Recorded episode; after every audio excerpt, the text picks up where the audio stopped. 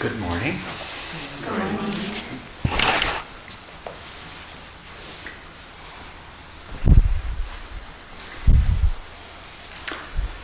So, does anyone have a, any particular question about practice that they want to raise uh, to start us off? Yes? Um, I wonder if you could say um, a little bit more about uh, the, um, why is it beneficial to have our meditation object um, focusing on the sensation of the breath at the tip of um, because there are, I'm sure there are other methods and for myself I feel that every time I breathe in I just follow a part that's most comfortable and enjoyable. When I breathe out I go to the other part that's more like in my body it's more comfortable and it makes me very relaxed relaxed uh, relaxed Mm-hmm. So, okay, you, you say when you breathe in and out, you, you- you're finding it very comfortable?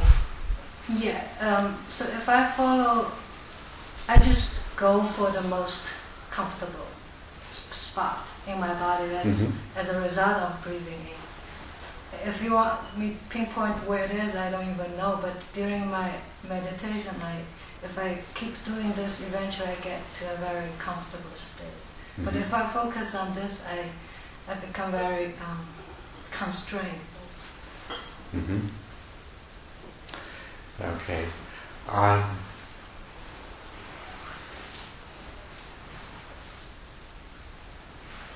well, we may talk more about what you find comfortable, uh, but first of all, yes. The idea of the meditation object is simply something that you can use to keep bringing your attention back to and to rest your attention on. And there are many different meditation objects and many different kinds of meditation objects. There's kasinas, you can use Buddha images, you can use mantras, uh, a lot of different ones. Many of the meditation objects that people use uh, are fixed and unchanging. Now, the breath as a meditation object, uh, it's always present. Some of the meditation objects, like a mantra, you have to keep regenerating yourself over and over again. Or if you were to be visualizing a Buddha image, you have to actually generate that image in your mind. You spend a lot of time doing that. The breath is always there. It's immediately available, and you don't have to do anything. You can just observe the sensations that the breath produces. Many of these meditation objects, as I said, are fixed and, and static. The breath is changing. And in terms of cultivating a high level of awareness, mindful awareness, this is an advantage of a changing object as opposed to a stable one, a fixed one. Um, something that is there by itself that you don't have to generate also generates, uh, also presents certain advantages to it. So the fact that it's a changing object and the fact that it's there by itself are two advantages. Now, when you're using the breath as a meditation object, you can uh, you can use it in a variety of different ways. There are meditation techniques that visualize the breath coming into the body, passing through different parts of the body, and then back out again. Uh, there are medita- there are breath meditations that um, where you're basically focusing on the on the concept of breath and not just the bare concept of breath, but the concept of breath with a lot of other associated ideas like the, the breath is the breath of life and things like that. These these kinds of meditation objects they're more complex. and they're more conceptual. The meditation on the sensation of the breath has this simplicity that uh, the sensation is something that is genuinely present uh, in its own right. It's not an idea or a concept that's generated by the mind. That sensation is there. It's always there. And it's just a question of noticing something that is always there. You can observe the sensation of breath at the tip of the nose or, or on the abdomen as the abdomen rises and falls, or in the chest as the chest moves. There's different places, and there's nothing uh, especially, uh, uh, there's no particular reason why everyone should have to observe the sensation of the breath in the same place. But if you compare the sensations in those different areas, this is a much finer and more refined uh, and sensitive area. So if we take the sensation of the breath, rather than the breath or breath concepts or breath visualization or any of these other things, if we take the sensation of the breath, we're observing something that uh, is a, a, genuine experience with no conceptual. Uh, the conceptualization is there, but we can actually let the conceptualization fall away, and our meditation can become more pure and more refined in the sense that it becomes non-conceptual. It just becomes the bare awareness of a phenomenon that is actually there. Now, as your concentration improves and deepens, your breathing slows. This has a very interesting effect because as your breathing slows, as your concentration deepens, your awareness must increase proportionately, otherwise, you won't be able to detect the sensations of the breath anymore.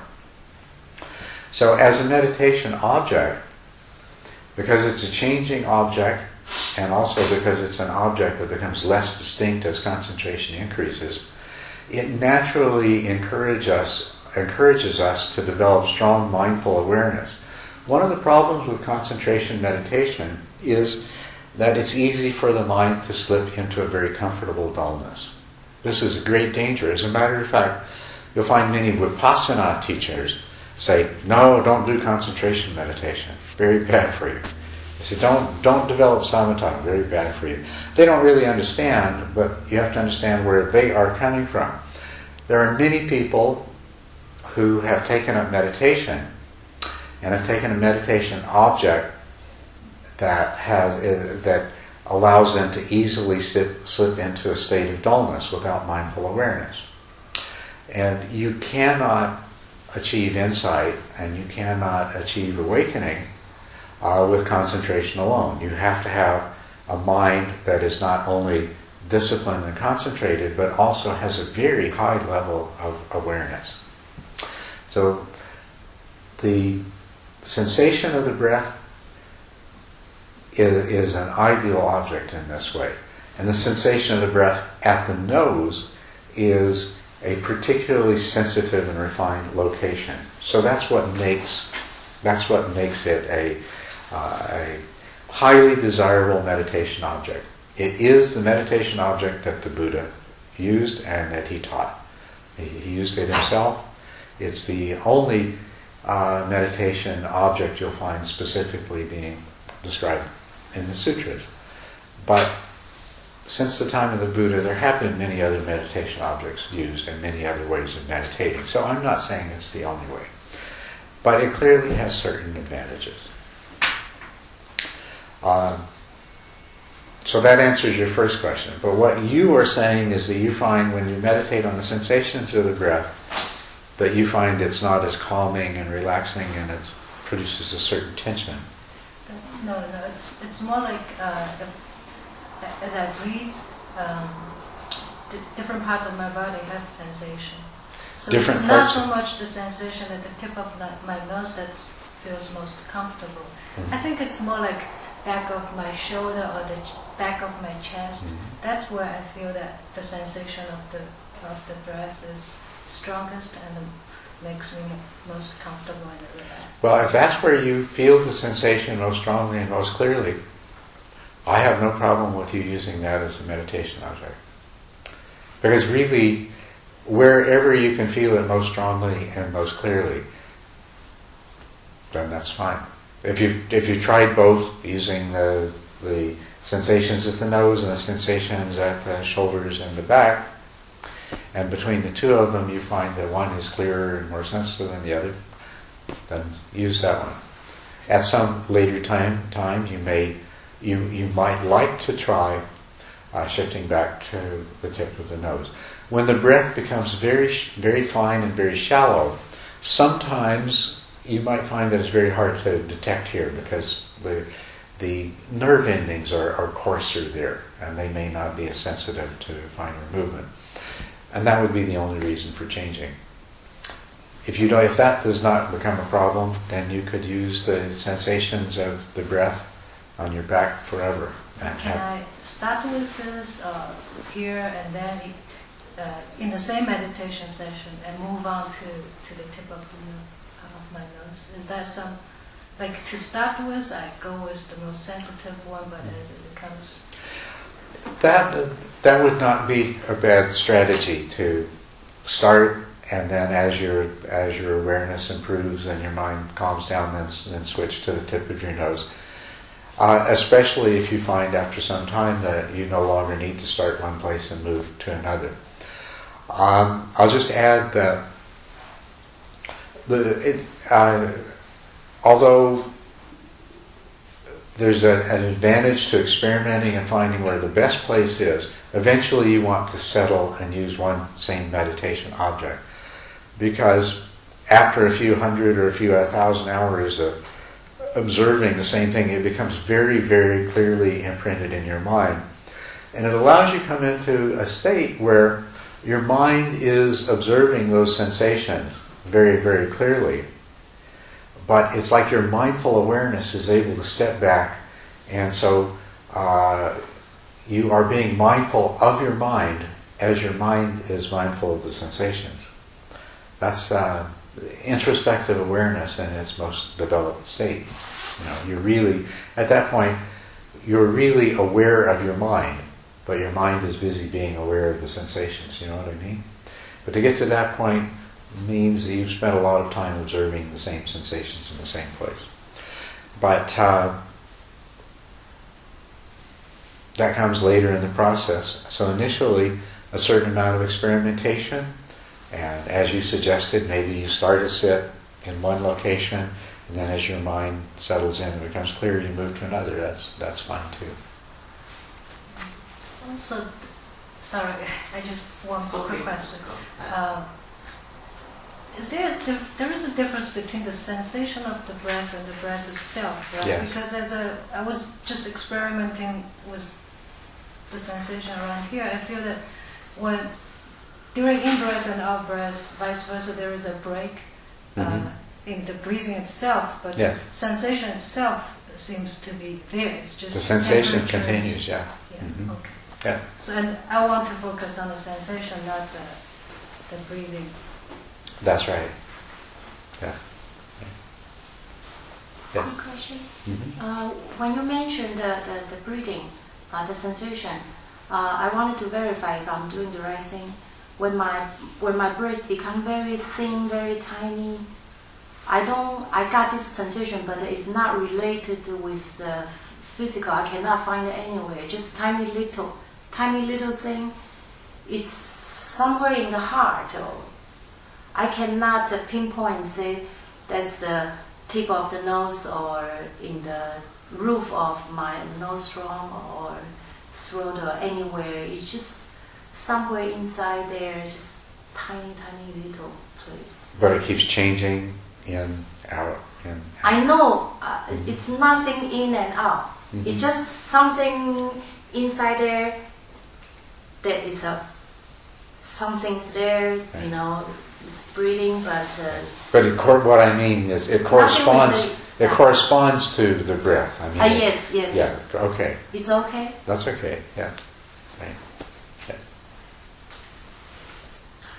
Um, I, I was just, well, I just want to um, fo- follow up on what she was saying earlier about breathing, uh, focusing the attention on the chest and the back area because that seems to be where a lot of the tensions are are stored. So, so um, I've also known in the past that if I focus on those spots, I feel like a very deep, soothing um, uh, relaxation practice. It's it's like massaging places that fingers Mhm. cannot reach, and uh, and, it's, and, and, and I'm, I'm guessing that's why you know it could be really comfortable because Mhm. this place and this place, that's a typical place where people have a lot of tension.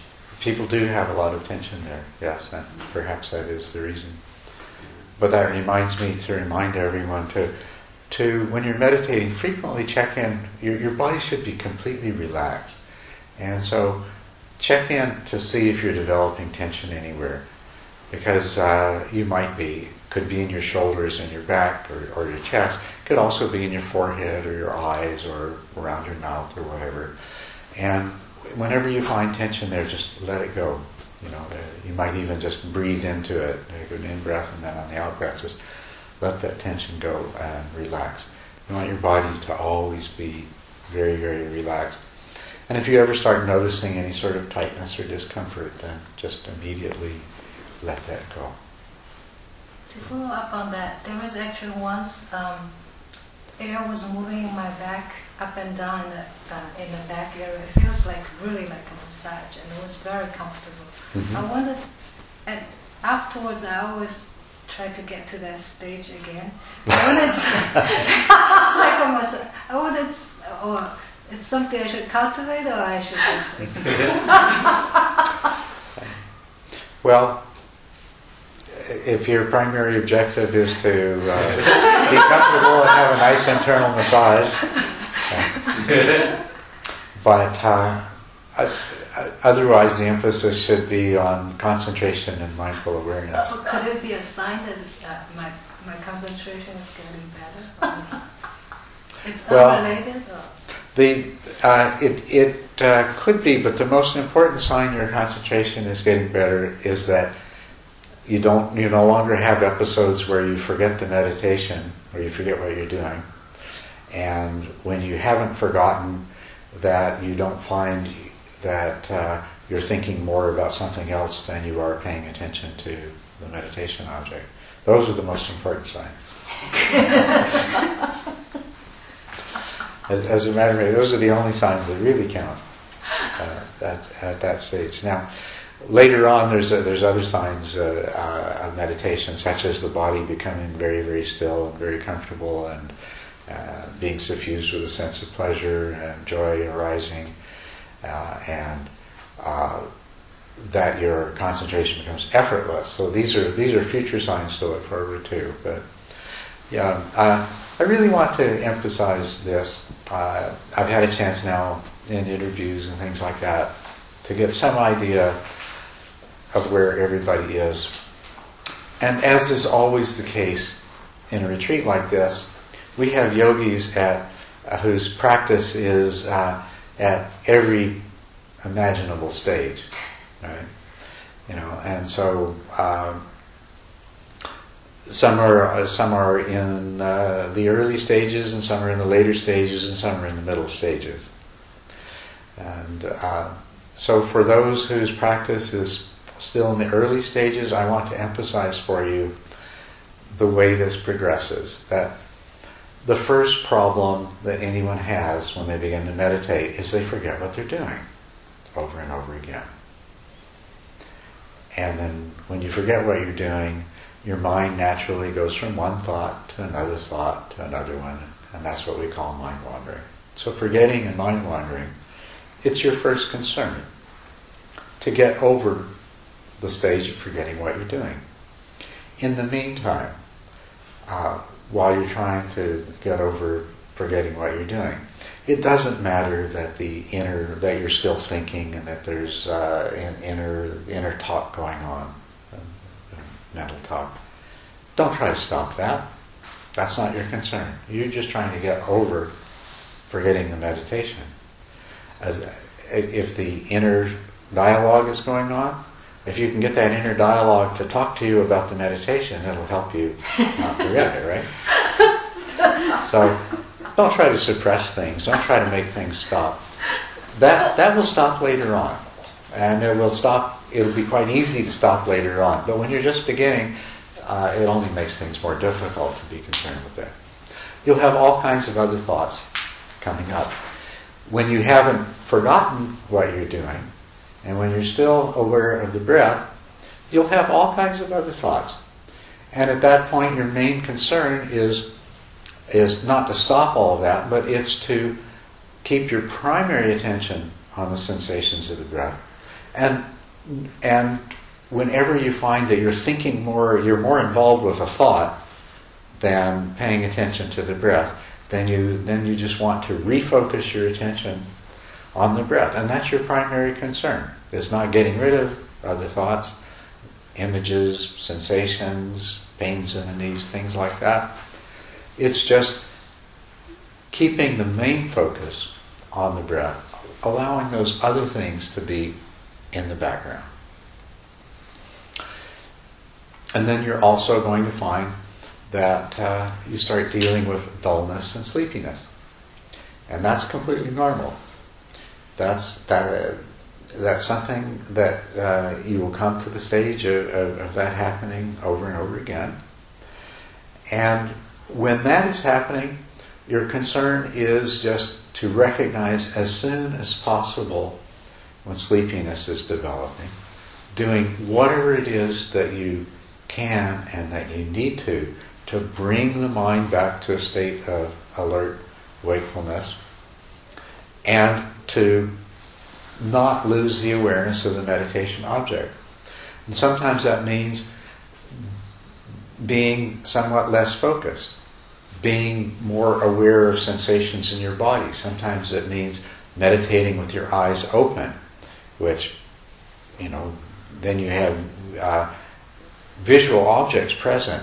But as long as you don't forget the meditation object, and as long as, you know, should you have your eyes open and you find yourself starting to pay more attention to the patterns on the floor, you just bring your attention back to the meditation object, the same way that you would with your eyes closed if it was a thought.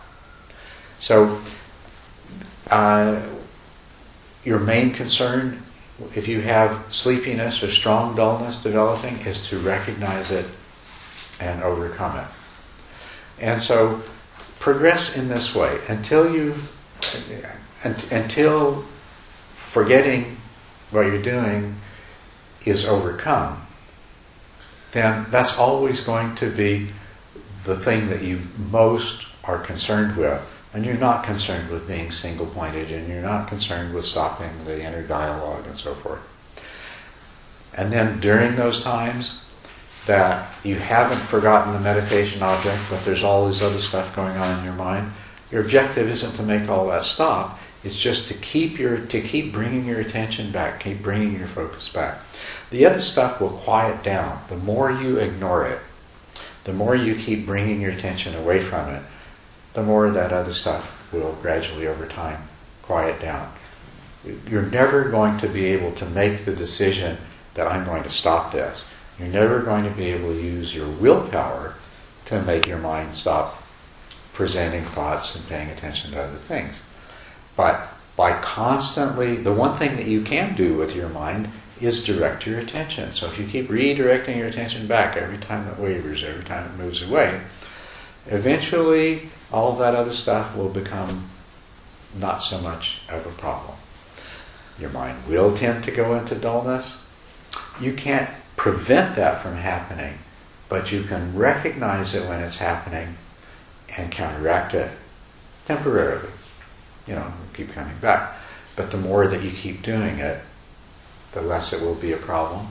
And the most important thing is that the sooner you recognize it, because I know you've already discovered this, that the stronger the dullness is and the longer it's been there, the harder it is to deal with. So the sooner you notice it, the more quickly you notice it, the easier it is to deal with it. And so keep that in mind. That's your strategy to notice it as soon as possible and then make a correction. So when you're in the first four stages of the 10 stages of, of this progress, this is the priority that, that uh, you want to hold on to. And if you try to do too much too soon, you'll just frustrate yourself.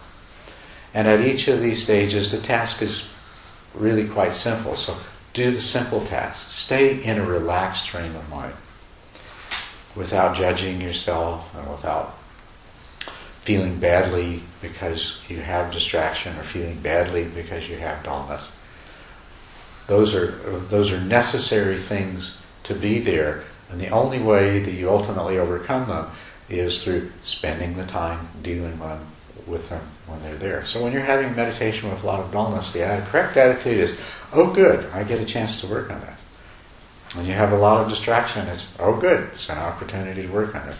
When you have a meditation that's really easy and uh, there's no dullness and there's very little distraction and things like that, recognize that what you're doing is reaping the benefits of the work that you've already done.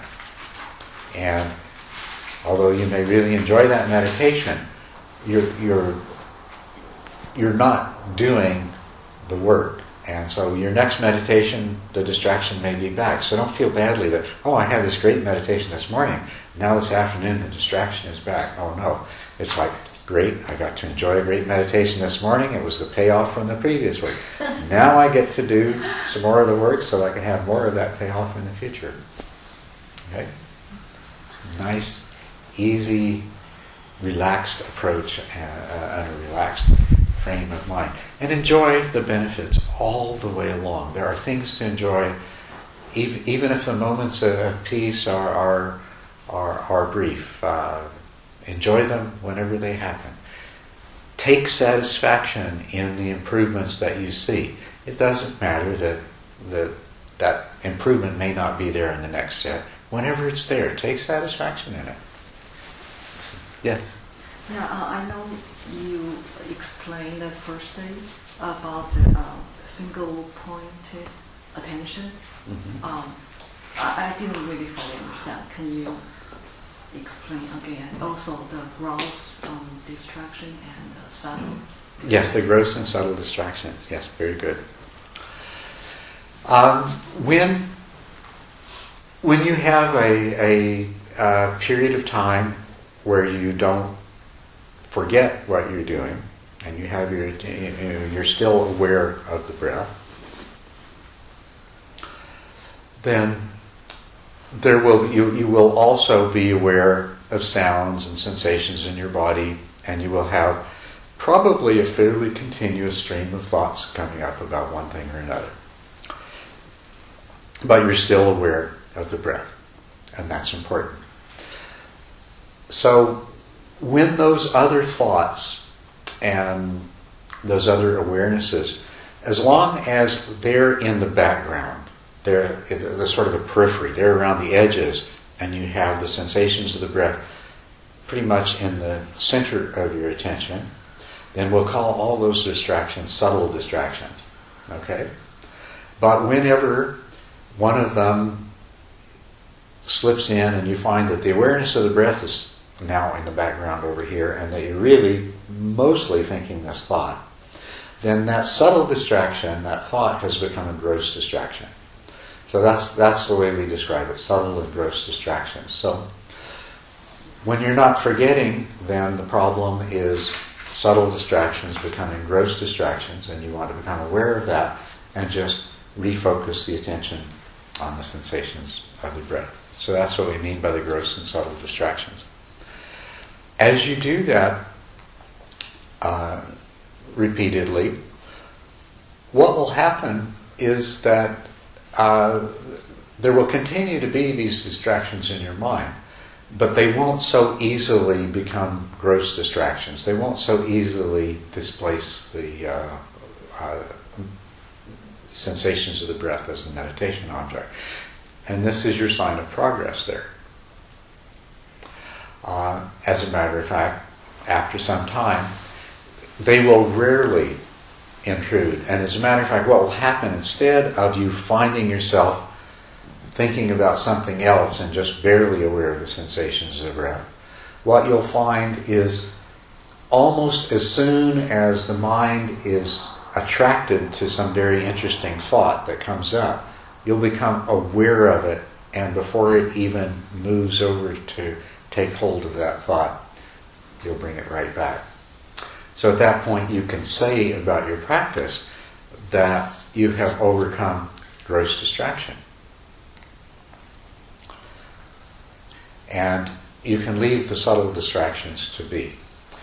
So there, there is, uh, in, in that progress of uh, meditation, there is the uh, fifth and sixth stages where you have subtle distractions that are not a problem in the sense of becoming gross distractions, but they're there. Before you try to overcome the presence of subtle distractions, which is what we mean by developing uh, single pointedness or uh, ex- a more exclusive focus of attention. Before you do that, you want to overcome, make sure that you've overcome the tendencies to dullness that come. First, you overcome the tendency to strong dullness. That's that sinking into sleepiness, and uh, the the meditation object starts to become like a little dream, and at some point you start to fall asleep. That's gross dullness. So you, you overcome that first. And so when you're able to recognize dullness developing and, and bring your level of alertness back up, you can say that you've overcome gross dullness. Then your next problem will be subtle dullness. Now, the thing about subtle dullness is that you know your your concentration, you're, you're focused on the breath. Yes, there are other distractions in your mind, but you don't lose focus on the breath. You're resting there easily. And it, with the easiness of it, it starts to become comfortable, and you're no longer seeing the beginning and the end of the in breath and the beginning and the end of the out, out breath so distinctly. It's just sort of in breath and out breath, and it becomes very gentle and very flowing. And rather than sinking into gross dullness, you can just stay in that place that we call subtle dullness. And there will be a sense of pleasurableness. And you you can mistake that for being that, that now you've really become a great meditator because you can sit down and you just you have a meditation object there and it's not hard to keep it from to keep from losing it and it feels really nicely there. The trouble is that uh, that's kind of a dead end. You need to overcome, you need to develop strong mindful awareness. And you want to do that before you concern yourself with eliminating all of the subtle distractions that are in your mind. Because otherwise, what you can do is you can you can become very single pointed in a state of dullness. And you can have that kind of meditation that it's very relaxing and it's very restful. But after you've done it for six months, you'll say, well, it's just not really going anywhere. I mean, my meditations are good. I sit down, I feel nice, you know, I don't get distracted. But you know, I thought something else was. thought there was supposed to be more to it than this, uh, and there is.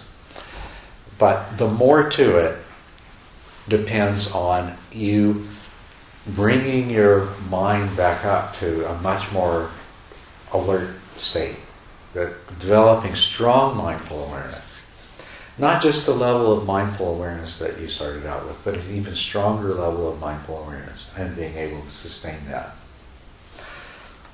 And that's what you do in, in the fifth stage of the practice. Yes? Quick question. So, med- you mentioned meditative joy yesterday, or bliss people talk about. Mm-hmm. So, it's not the same thing. It's not the same thing. It can be easily mistaken. When your meditation gets really comfortable and kind of pleasant, you know, warm and fuzzy, that's the, that's the bliss of dullness. uh, meditative joy will be preceded by a stage where there's, there's a tremendous sense of stillness in your body.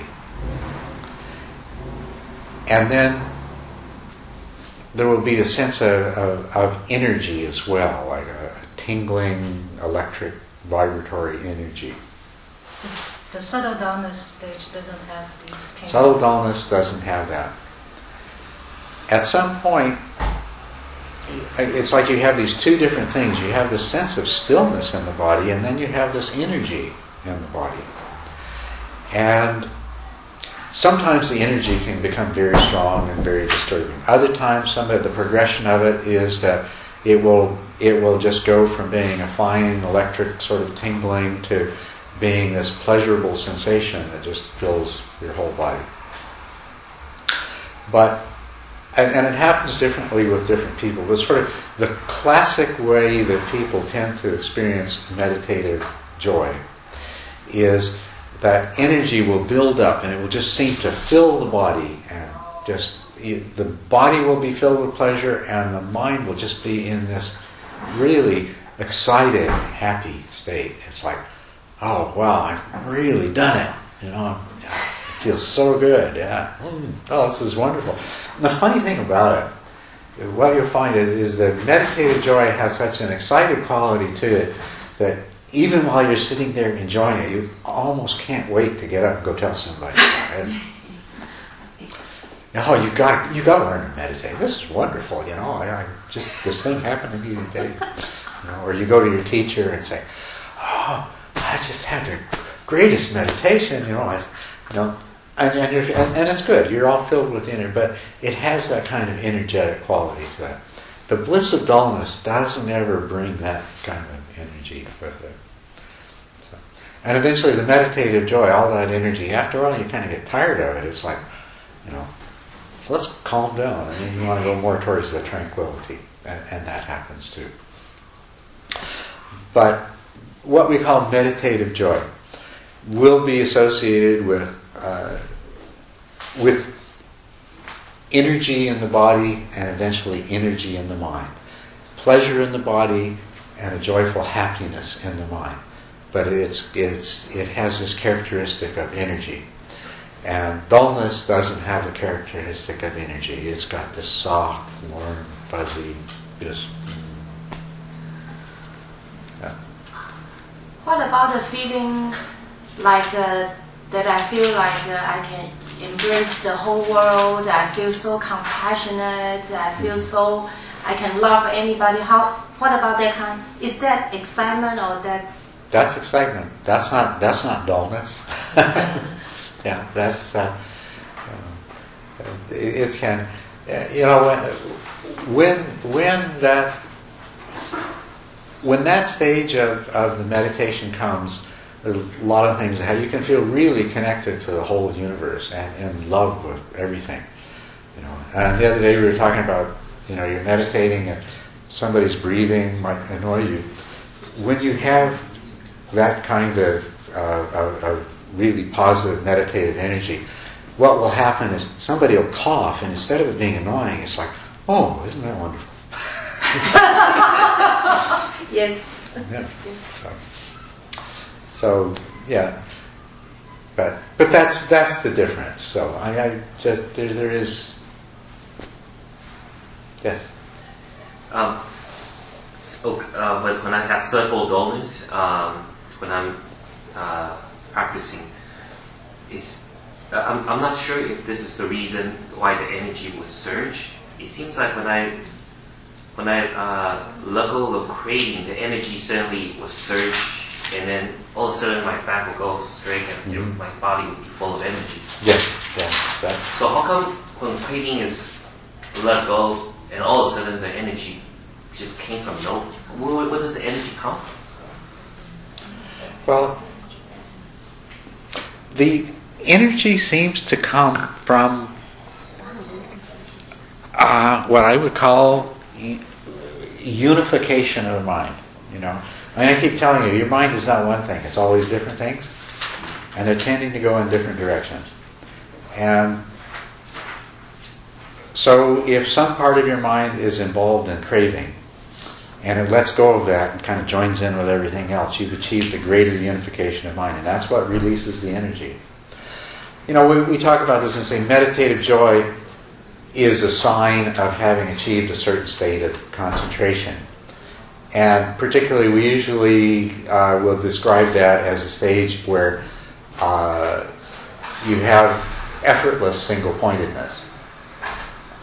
All of these terms are kind of referring to the same thing. Single pointedness means that there, uh, uh, and, and, as a matter of fact, I was going to talk about what single pointedness was over there. That was a question quite a while ago that I never got to. Anyway, uh, so let's just address that as, as, a part of this whole thing. When you have all that subtle, uh, the subtle distractions, it means other parts of your mind are busy being concerned with thoughts about this and that, and sensations in your body, and what's going on outside, and so forth. Right? You see that? Like one part of your mind is engaged with the sensation of the breath. Another part of your mind is engaged with watching the state of your mind and guarding against getting distracted by these things and guarding against subtle dullness. But other parts of your mind are still, you know, worrying about things at, things at work and what's for lunch and you know the nature of the universe and what's on television and and what's making that noise out there and did I do this and so of these of this whole population of mental processes that make you up whenever you have subtle dullness I mean sorry whenever you have subtle distraction it means that other parts of your mind are still busy doing something else they haven't quite got on board so when we say you have single pointedness what we mean by single pointedness is all of that subtle distraction starts to fall away.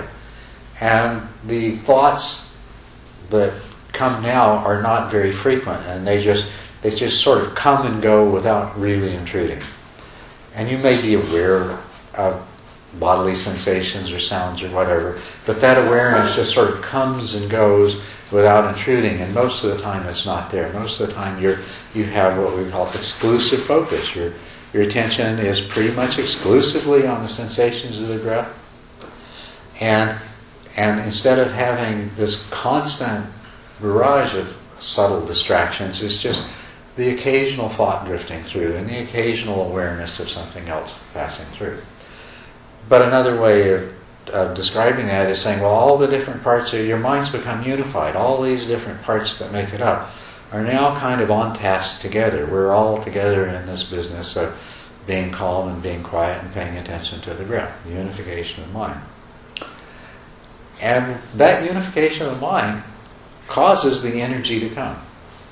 And so, describing that whole progression of the 10 stages, it's at uh, when you have overcome uh, subtle distractions in the sixth stage, and when you're working towards effortless single pointedness, which makes the eighth stage, in other words, when you're in this seventh stage, all of the different all, all of the different parts that make up your mind are, are coming into a state of, of unification and harmony and working together.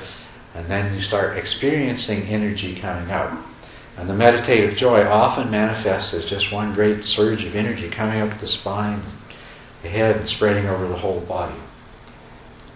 But bottom line, back to what we were talking about, that it seems that whenever all those different parts of your mind stop going different directions and start functioning in harmony, you experience energy in one form or another.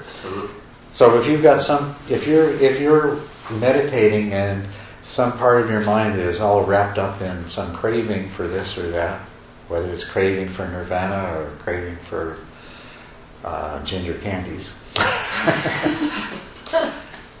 then you're not going to experience the same level of energy. And when that part of your mind gives up that craving and gets on board, yeah, you'll experience a surge of energy as a part of that. So that's how I would explain it.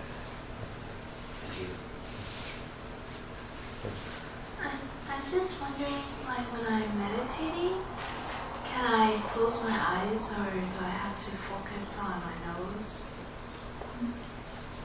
You can meditate either with your eyes open or closed.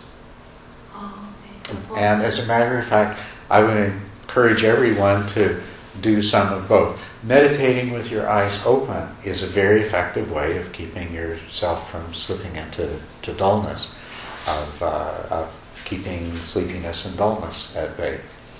And it's good. It's a good thing to be able to do because when your eyes are closed, of course, it's easier to be focused. When your eyes are open, you now you've brought in one more source of distraction. But that's not a bad thing. That if you meditate with one more source of distraction, I mean, as long as it doesn't destroy your meditation entirely, you bring in one more source of distraction, and you and then you practice remaining focused despite that source of distraction. You've only increased the power of your concentration and your mindfulness. The same thing, you know. Don't try to find a med- place to meditate that's totally quiet. You can't hear cars. There's no dog barking. There's no birds making noise because you're depriving yourself of sources of distraction that you get to practice ignoring. So, same thing with opening your eyes. It's like practicing with a dog barking next door. Yes, it's another source of distraction, but it will not take you very long to overcome that source of distraction. And being able to meditate with your eyes open, as I say, very good way to deal with dullness.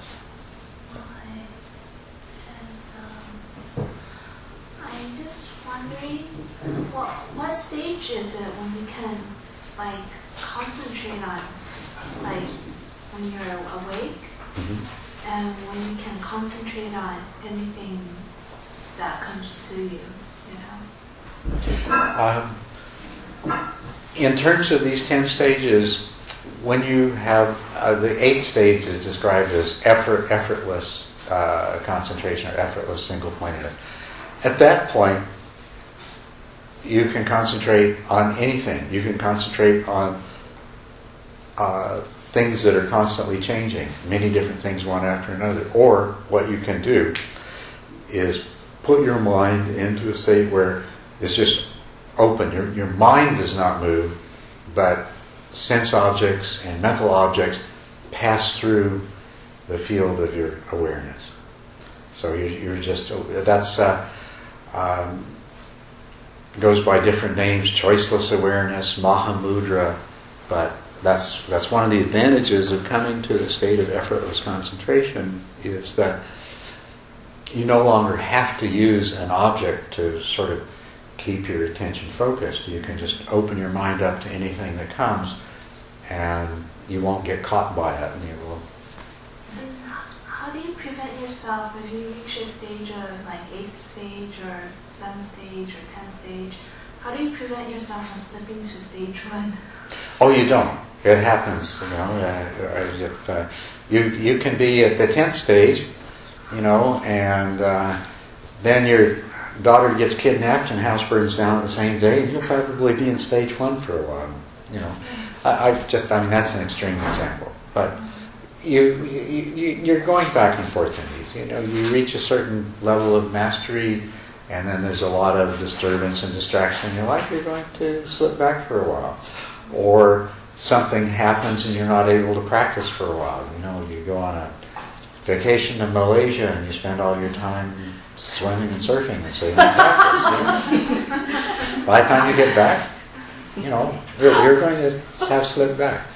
And sometimes it happens for reasons that you don't even you don't even know. It's just you know, here you've been having great meditation, stage seven, eight, nine, and now all of a sudden you're back at four, and you wonder why. But it doesn't matter because you stay a little while at four, and then you'll get back to where you were. So, as far as how you keep yourself from slipping back. Uh, regular practice, and whenever you do slip back, you just always practice at the level that you're at today. So it doesn't matter if you were at level 8 for the last two months. If you're at level 3 today, you practice at level 3. And you don't try to be single pointed at, at level 3. At level 3, you just try to notice before you get caught by a, a subtle distraction that becomes a gross distraction that's going to cause you to forget the meditation object. And you spend your whole meditation meditating like a level three meditator. You know, And, and you don't worry about the fact that it wasn't like that last week. You always meditate at the level you're at. Okay. So the higher uh, level that we're in, the higher the likelihood of uh, having the accident of enlightenment happen. That's right. Yeah, Okay. Thank you. that's right. Yeah. Oh, um, I want to ask a question, but I don't know if it's appropriate to do in a group or we prefer individual, and just let me know, okay? Uh, because I hold this question for a while. When you talk about, you know, go to the point and kind of, my, uh, to say this way, the practice, uh, uh, meditate, and come to the point, you know, very through the, the comfortable and the, the, the um, happiness and all the thing. Beside the harmony, feeling, stillness, you know, and I, I experienced that since staying there and, and go go no further, Mhm. okay, except that uh, I feel like a, a heart, the, the, the, the range kind of expand. Okay, that that is the, the things that I am okay. But after that, I think stay there, not really, you know, go further. Even though I my uh, you know very clear, you know, the my the the but don't don't go any further. Then has some sensation come out and all all the things and the mindfulness, you know, just focus on that sensation and investigate more you know, then kind of switch to the Mahamudra, uh, uh, uh, that, that kind of uh, practice. And, and, and now I, I have that for the, the jhana practice, the, the, the Mhm. practice, I since come, doesn't know how to cross to further.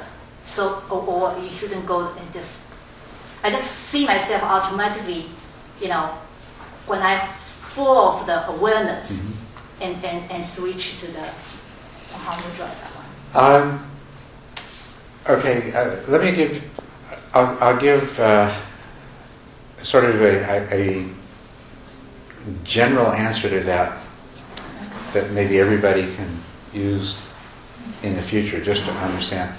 You see, when you've developed a certain level of skill, when you have effortless concentration, and when you have uh, meditative joy, uh, when you have this level of skill, really, from this point on, you may be doing a number of different practices. You may be sometimes cultivating the jhanas, you may be sometimes doing a Mahamudra practice. But everything you're doing is oriented in this one particular way. There's seven factors of enlightenment. And these are concentration, which you've already developed a lot of, mindful awareness, that you've already developed uh, in a very strong way, meditative joy, which you have. Now, you may or may not have a greater or lesser degree of tranquility of body and mind. Now, this is the this is the kind of, of tranquility. It's um, the joy instead of being exuberant and excited is pervading, but it's much more peaceful. And the energy of the body, instead of being disturbing and electric, is is just a, a, a pleasurable feeling that pervades the body.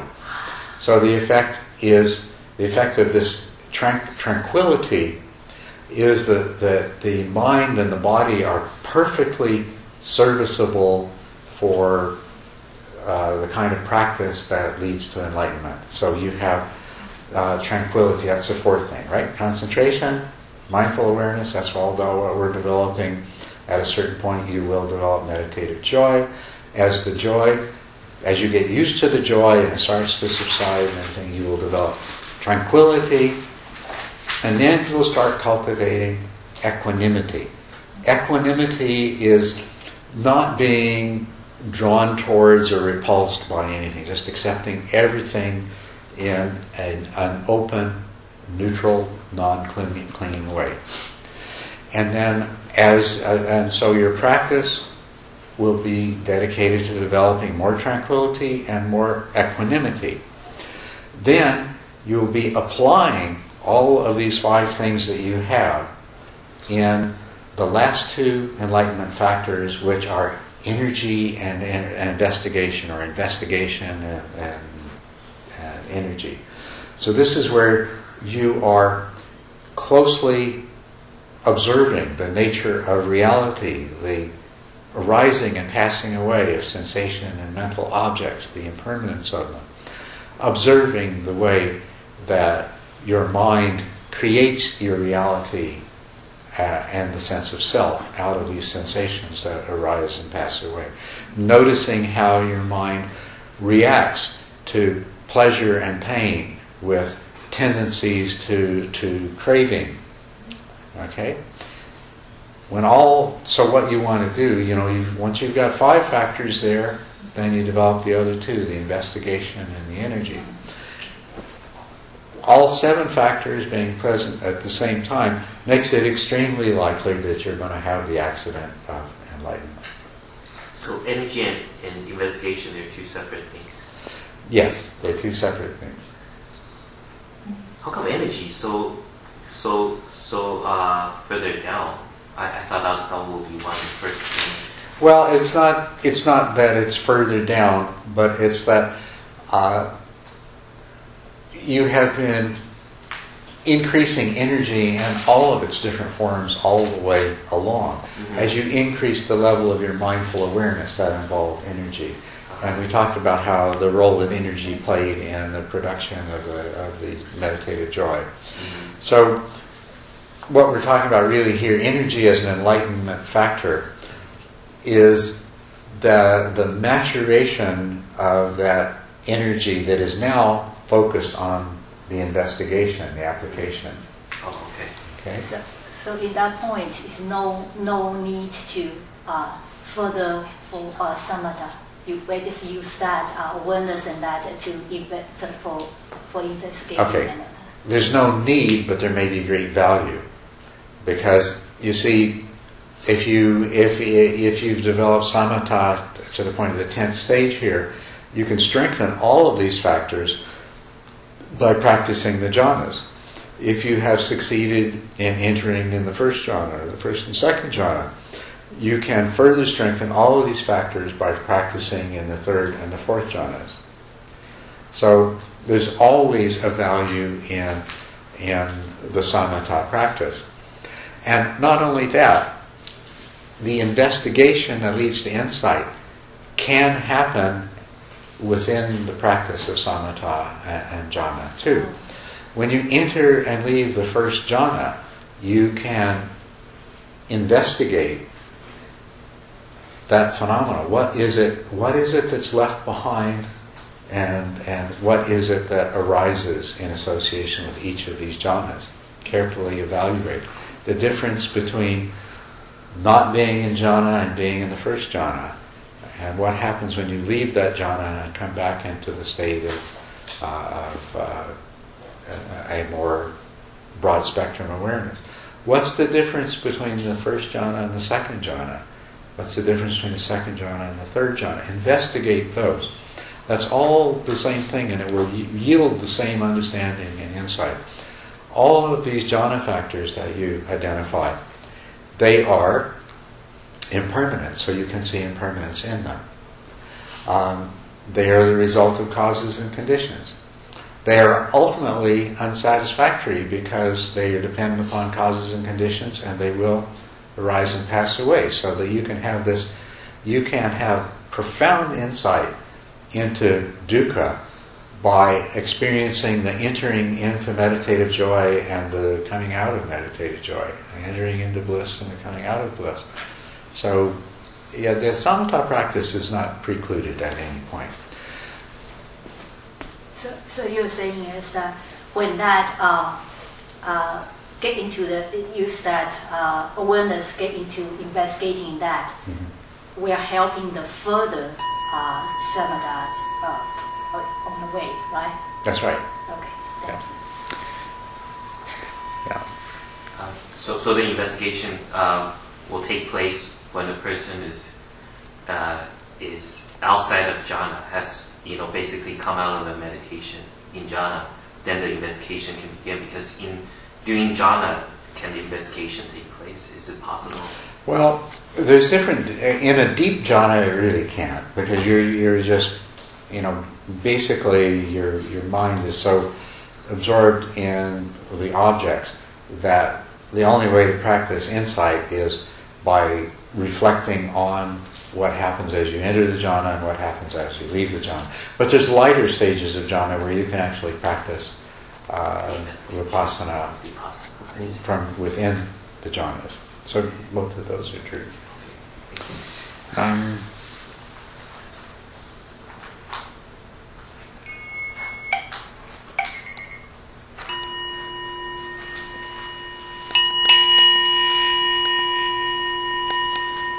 there we go. Sounds good.